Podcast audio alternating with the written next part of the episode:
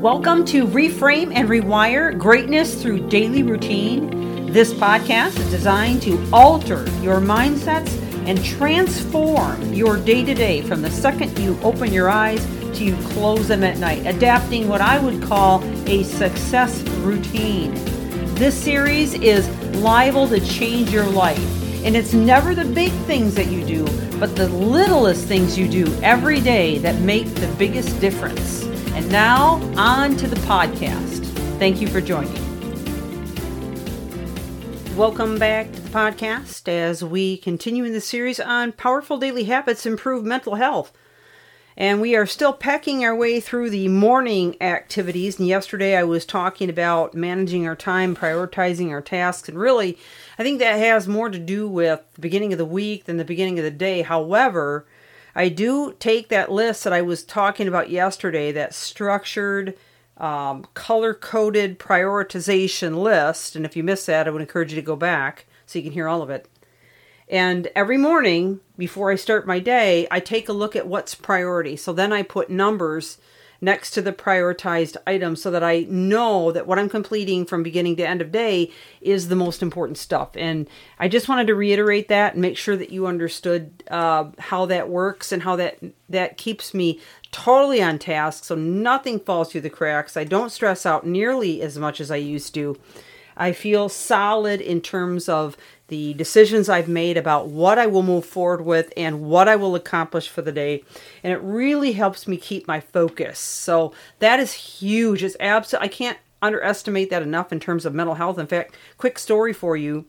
Uh, I worked with a client years ago, and actually I've stayed in touch with her all years uh, all these years. Um, and uh, she still gets the same result that she had back then when I worked with her. But she had uh, 10 years of clinical depression that she was diagnosed with, and she was only in her mid 30s. She had a, one child and she was married. And in fact, she felt kind of guilty and was beating herself up all the time in terms of her inability to um, to see the good. She she just felt like she was there was something wrong with her, like she was broke because she thought, well, gee, I have, you know, I'm living a good life. I've got a home, I've got a husband, I've got a child, I got a good job. You know, she was an executive. Why am I always like feeling inadequate? Why am I always frustrated? Well, one of her major, major issues was time management, it was prioritization.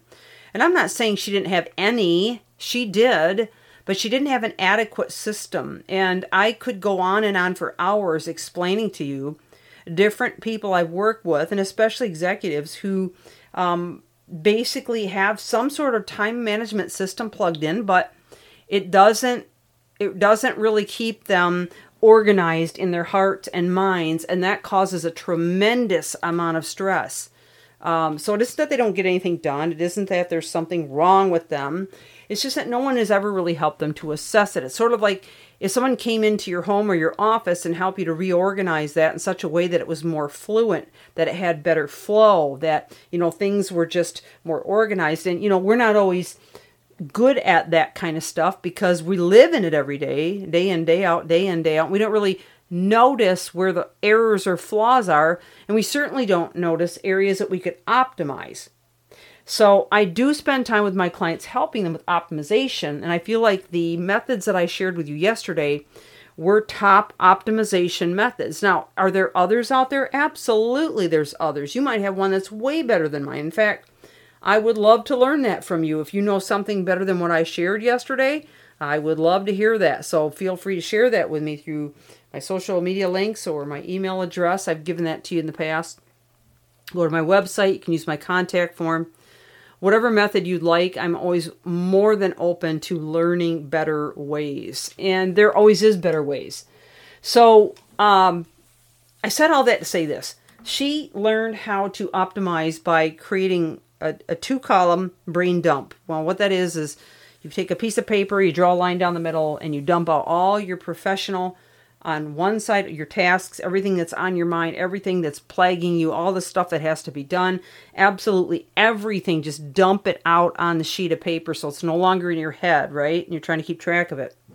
And then do the same thing on the personal side. Well, what she took did was took the professional side and every single week when she had her one-on-one with her leader, she would say, "Look, this is my list. These are the top 10 things I've prioritized." Please tell me if um, you know these are are aligned with what you'd like me to accomplish this week. And he accommodated her and appreciated her for having that list. So you want to prioritize the top 10 in that brain dump list, both personal and professional, and then break it down to th- just three to start with on the first day, and then three the second day, and so on and so forth. And that's just going to help you to really not only stay the course, but make sure that you are aligning with the priorities of others who are involved, such as your boss. Well, what happened to her was miraculous. Um, she not only stopped stressing over things and and felt more secure and clear and confident about what she was supposed to be moving forward into.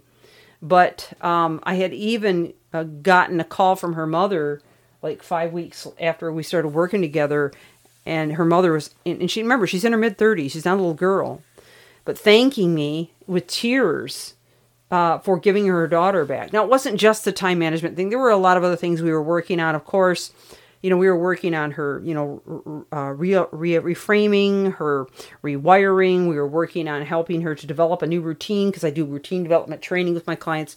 So it was a ton of stuff we were working on. But that was one of the, I would say, one of the biggest stumbling blocks for her. And we helped her get past that hump. And to this day, she still uses it. So, anyway, I just wanted you to understand the importance of prioritizing, scheduling, and having some kind of structure in place to manage well and effectively and to feel like you're actually moving forward in some sort of accomplishment okay?